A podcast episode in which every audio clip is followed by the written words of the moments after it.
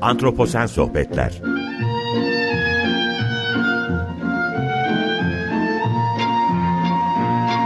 Hazırlayan ve sunan Utku Perktaş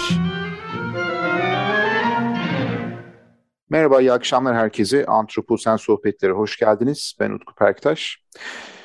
Bugün biyoçeşitlilik algısında doğa belgeselcinin rolü üzerine konuşacağız. Bu dönem e, yeni yayın döneminde programa başladığımızda genellikle hep eğitim üzerinden gittik. E, Ekstü korumayla başladık. Zooloji parkları, botanik bahçeleri, daha sonra biyoçeşitliliğin antroposen dönemde özellikle biyoçeşitlik algısı gençlerin, çocukların nasıl ve nasıl bir biyoçeşitlik eğitimi yapılıyor bunu konuşmuştuk.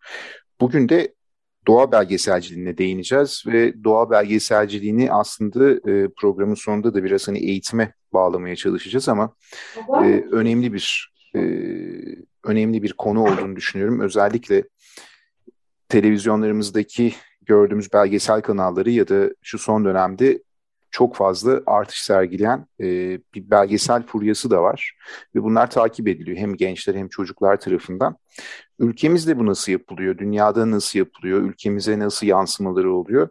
Bugün e, aslında bunu konuşmaya çalışacağız ve bununla beraber aslında şunu söylemek istiyorum. Biyoçeşitlilik dediğimiz bu kavramın e, toplumdaki algısında bir değişim oldu mu acaba? E, bunu konunun uzmanlarından biriyle konuşacağım bugün. E, Muzaffer Evci konuğum olacak. TRT emekli prodüktörlerinden Muzaffer Evci ile daha önce e, TRT'de bir belgesel yapmış Dev Kanatlar ve Karı Akbaba'nın hikayesini dinlemiştik, izlemiştik bu belgeselde. E, buna da değineceğiz. Dolayısıyla şimdi onu yayına alacağım Muzaffer Evci'yi ve e, kendisiyle bu durumu doğa belgeselciliğini biraz ayrıntılandırmaya çalışacağız. E, Muzaffer, Muzaffer abi hoş geldin. Ben Muzaffer abi diye hitap etmek istiyorum izin verirsen programda. Tabii ki e, sevgili hocamız. E, nasıl uygun görürseniz. E, ben çok memnun oldum seni programa almaktan. Vakit ayırdın geldin. Hoş geldin demek istiyorum bir öncelikle. Nasılsın Muzaffer teşekkür, abi? Teşekkür ederim. İyiyim gayet. Çalışmalara devam. Ee, çok kısa seni tanıyabilir miyiz Muzaffer abi? Bu özellikle hani dev kanatlar çok iyi bir projeydi. Ee, akıllarda kaldı yapıldığı dönemde. Ee, sonra beraber de bir takım şeyler yaptık. Ee, ilgi alanım benim kuşlarda olunca yollarımız çakıştı esasında. İyi ki de çakıştı.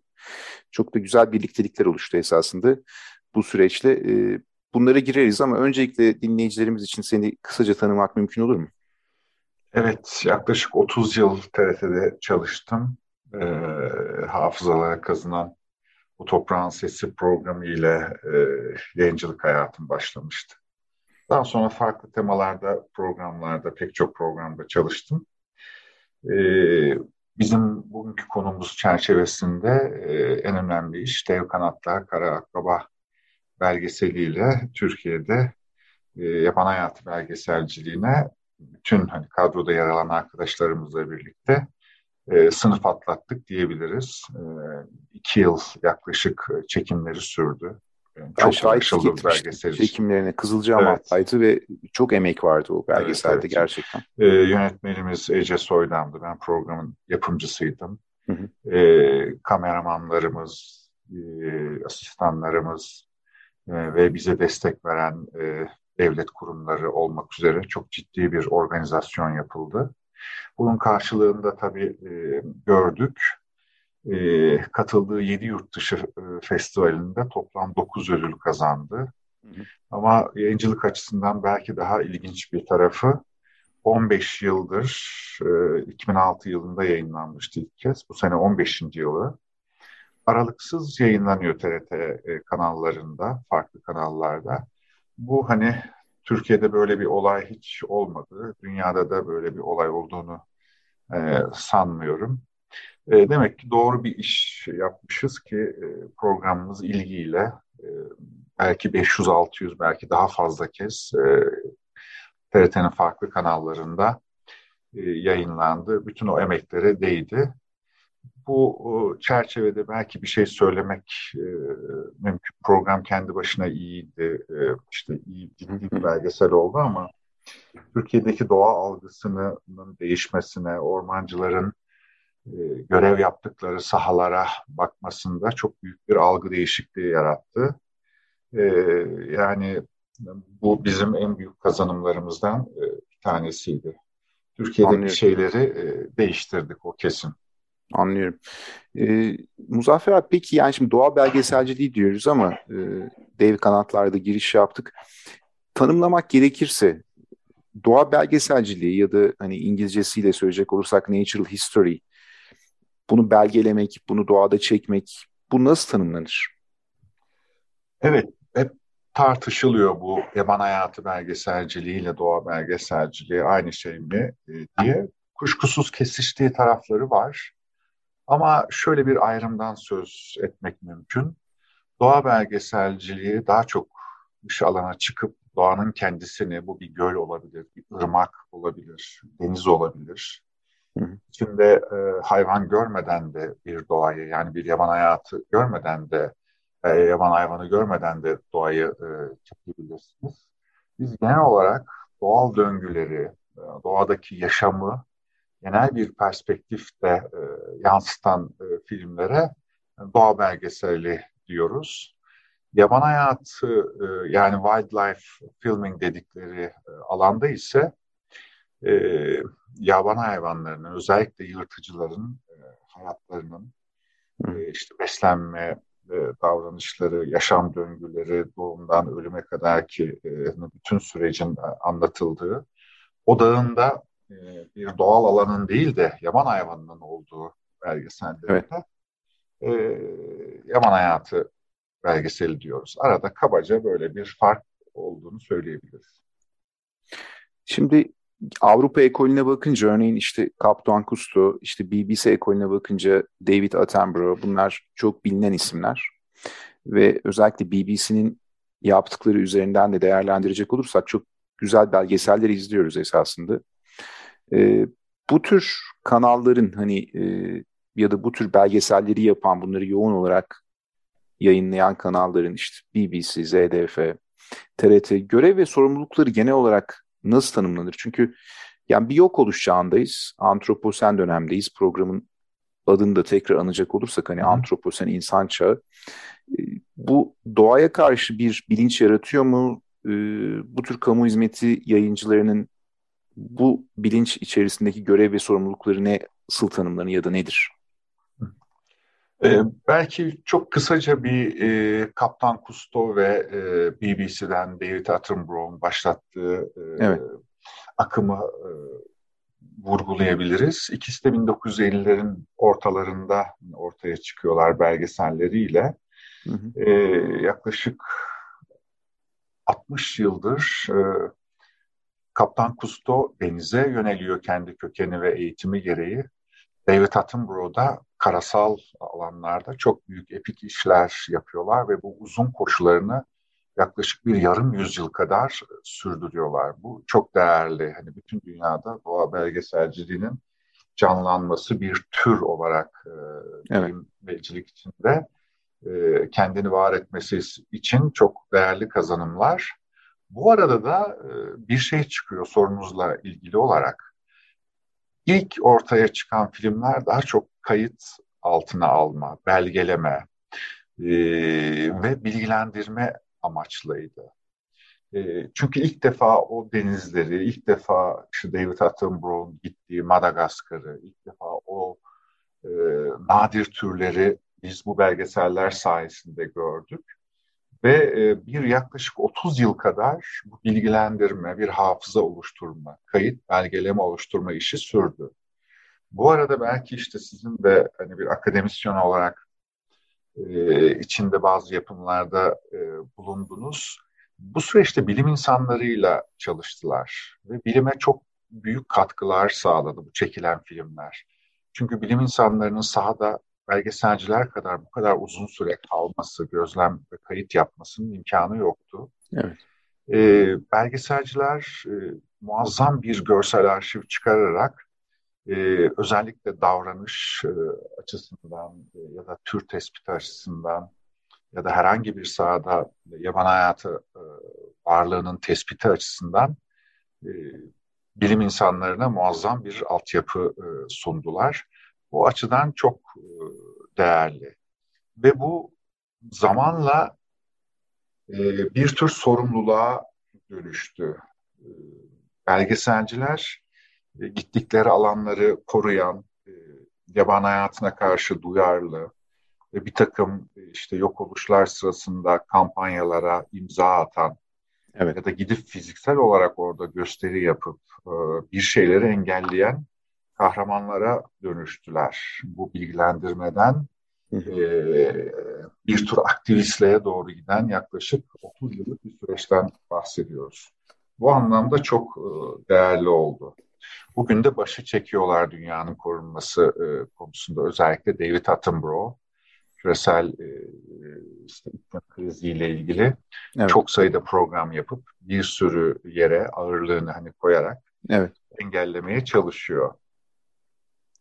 Ee, burada e, yani bu, bu önemli bir sorumluluk diye görüyorum ve zannediyorum halkın biyoçeşitlilik algısı bu belgesellerle farklı bir boyut kazandı.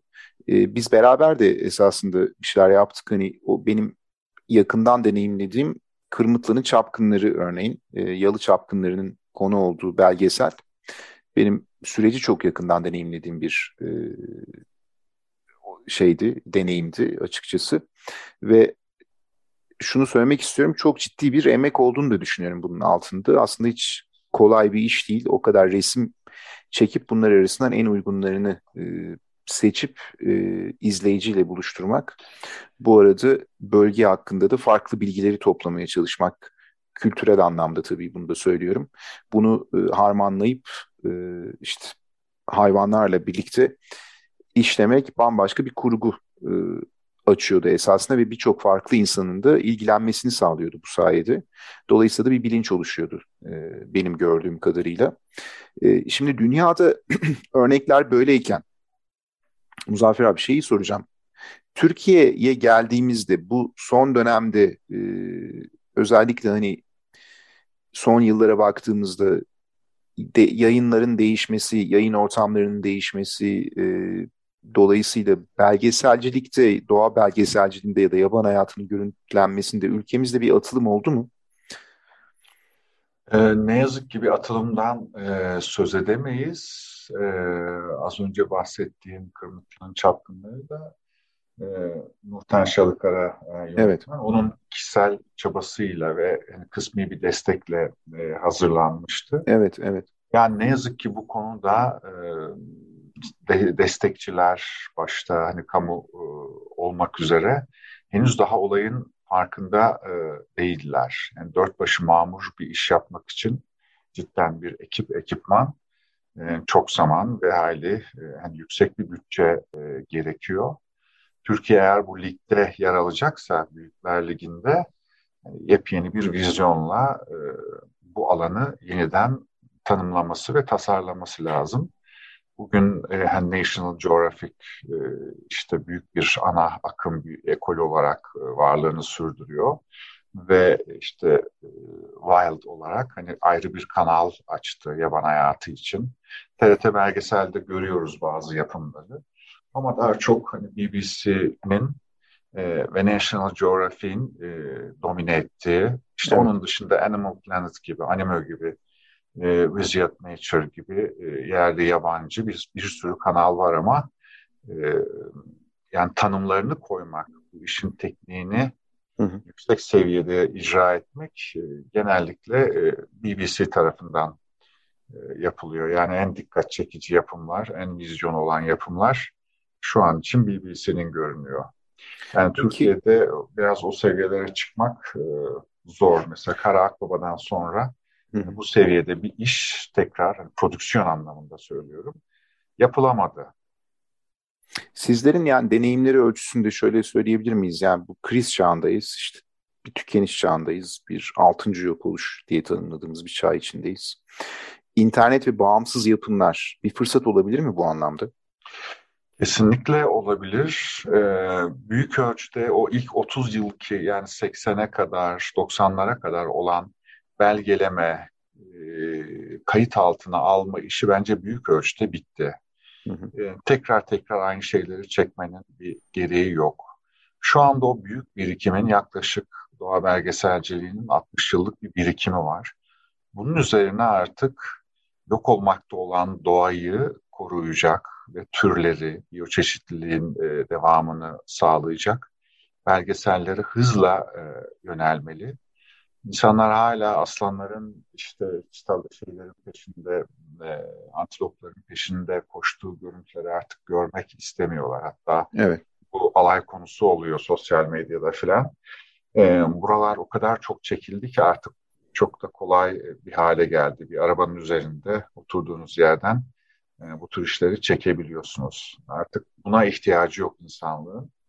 E, krizi gerçek boyutlarıyla ortaya çıkaracak, işte kuraklık özellikle, e, türlerin e, azalması, yok olması, bence yaban hayatı belgeselciliğinin artık tamamen buna dönüp güçlü bir e, hani koro halinde, güçlü bir ses halinde e, bunu yapması lazım ama bunun yerine daha çok e, biraz egemen ideolojiyi e, ortaya koyan, biraz bunun üzerinden giden bir çizgi görüyorum ben baktığımda. Hala güçlünün güçsüzü ezdiği av avcı ilişkisi üzerinden hani bir tür e, ideolojinin yaban hayatı e, ve doğa üzerinden e, onanması, sağlamasının yapılması gibi bir bakış açısıyla hala evet. belgeseller yapılmaya çalışılıyor. İşte güçlü olan ayakta kalır, işte o onu yer, bu bunu yer falan diye. Ee, bizim doğadaki e, süreç üzerinden bir şeyleri olumlamamıza e, ihtiyacımız yok. Hı hı. O doğanın kendi kuralları, o bizi ilgilendirmiyor. Hı hı. Şu anda yaban hayatı ya da doğa belgeselcilerini ilgilendiren şey tam da e, bu yaşamın hani bütün bu gördükleri, filme çektikleri her şeyin yok olma tehlikesini anlatmaları. Yani bir e, ortalık yanıyor ve biz yangın sırasında bir belgesel çekmeye çalışıyoruz. Hı hı Bundan e, ve o, o belgeselin dili de kirli bir dil. Yani ideolojik evet. bir e, dil. Güçlüyü haklı kılan, e, güçsüzü de e, şey yapan, bertaraf eden, yani görmezden gelen bir dil. Evet. E, bundan çıkıp e, gerçek anlamda insanlık nasıl büyük bir tehlikeyle karşı karşıya e, ve bu hızlı yok oluşu bizim neden olduğumuz, insanların neden olduğu hızlı yok oluşu anlatan bir çizgiye doğru gelmeleri tarihi misyonu e, doğa belgeselciliğine bunu getirdi. Bu olgunlukta da olduğunu düşünüyorum bunu. Anlıyorum. Duruyoruz. Ama e, yeterli sayıda yapım üretilmiyor bu konuda. Şimdi kriz çağı deyince hemen e, şunu da söylemek istiyorum. Şimdi COP26'yı da geride bıraktık ve küresel iklim krizi bağlamında doğa belgeselciliğinin de bir yeri ve sorumluluğu var esasında. Bu anlamda e, söyleyeceklerimiz herhalde bu tür yapımlarla kısa ya da uzun dikkat çekmek, yön göstermek, e, belli ölçüde kamuoyunu harekete geçirmek ya da karar vericileri baskı altına almak hani e, görsel medyayı bu anlamda kullanarak ya da işte bu tür bağımsız platformları kullanarak diye düşünüyorum. Bu konuda e, bir şey söylemek ister misin? Evet, tam da böyle bir fırsat doğdu. Ee, ana akım medya dediğimiz yani National gibi, BBC hı hı. gibi ya da işte diğer Avrupa'daki büyük ekoller, uzak doğuda da e, var. Japonların, başka e, Çin'in de e, bu tür yapımları. E, bunlar o başta söylediğim gibi gerçeği doğrudan söyleyemeyen, dolaylı olarak söyleyen yapımlar. Ama bağımsız yapımcılar için ve e, internet ortamı çok ciddi bir e, verimli alan. E, çok küçük olanaklarla bile e, hani küçük kameralarını, e, yarı profesyonel e, ekipmanlarını alıp bağımsız yapımcılar e, doğa belgeseli çekip daha çok bu yok oluşu e, filme alıp bunu yayabildikleri her ortamda yaymaları lazım bir şeylerin olmasını artık e, beklememek gerekiyor. O ana akım medyadan böyle bir tepki gelmeyeceği e, belli oldu. E, bütün bağımsız yapımcılara eli kamera tutan, belli bir öyküyü anlatabilen, bir herhangi bir gölün kenarına gidip oradaki yok oluşu çekip e, bunu basit de olsa bir yapım haline getirip e, internetten yayınlayabilen her e, çaba bence çok e, değerli böyle böyle bir yüksek ses çıkıp e, dönüşüm yapılacak. başka da çare yok gibi görünüyor. Son 10 yıl diye bir şey attılar bir perspektif şimdi BBC'de. Ee, BBC bunun üzerine biraz ağırlık e, veriyor. İşte hmm, prensleri e, William da e, ve Harry ile şeyler yapıyorlar. İşte programlar. Bir kraliçenin çıkışı oldu bu konuda filan. Biraz hani BBC de ona ayak uyduruyor gibi görünüyor. TRT'nin de diğer büyük kamu kurumlarının da e, cesurca ve dürüstçe bu iklim kriziyle e, nasıl baş edileceğini ve o karar vericilere de ciddi bir baskı oluşturacak şekilde, kamuoyunun da dikkatini çekecek şekilde çarpıcı yapımlara ihtiyaç var. Yani iki tarafa da görev düşüyor. Anlıyorum. Muzaffer abi çok teşekkür ediyorum. Ee, programın yavaş yavaş sonuna geldik sayılır. Ee, şimdi bu noktada hani akıcı bir sohbet oldu. Geleceğe olumlu bir mesaj son olarak ne söylemek istersin? Evet, o hani tablo çok o, iyi bir tablo değil önümüzdeki tablo. Hı. Ama gelişen iletişim olanakları gençler arasında doğaya karşı bir daha olumlu bakış, daha barışık bir e, düşüncenin de olgunlaştığını görüyoruz. Ama zaman da daralıyor, makas da daralıyor. Evet. E, bu anlamda hani olumlu tarafı ses getiren yapımların yavaş yavaş ortaya çıktığını görüyorum. İklim krizi artık herhangi bir türü gidip o belgeselini yapmaktan, fotoğrafını çekmekten e, daha önemli hale geldi. Bu dönüşüm çok e, değerli. Eğer güçlendirilebilir, sosyal medya, internet çok daha yoğun kullanılabilirse insanlık bu krizle e, baş edebilecek, en azından kontrol edebilecek, daha kötü bir tablo oluşmasını engelleyebilecek kapasitede olduğunu düşünüyorum. Umarım doğada daha çok direnir ve hani insanlığa yardımcı olur. Bu arada tabii tüketim alışkanlıklarının, her türlü tutumumuzun, doğayla ilgili her türlü tasarrufumuzun da ciddi şekilde değişmesi lazım. Bu da yine e, işte doğa belgeselcilerinin, bilim insanlarının, e, gençlerin, aktivistlerin hep birlikte yapacağı bir e, ortak çalışmayla olacak diye düşünüyorum. Çok teşekkür ediyorum Muzaffer abi. Çok akıcı bir sohbet oldu. Çok önemli bir konuya değindiğimizi düşünüyorum. Kırmadın, geldin bu fırsatı da bana yaratmış oldun. Böylece seninle sohbet etmek her zaman çok keyifli. E, eksik olma diyorum. Çok teşekkürler, iyi yayınlar.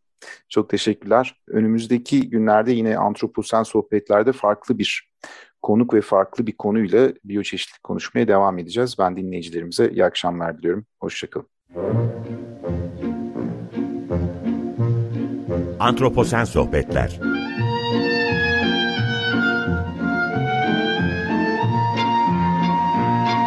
Hazırlayan ve sunan Utku Perktaş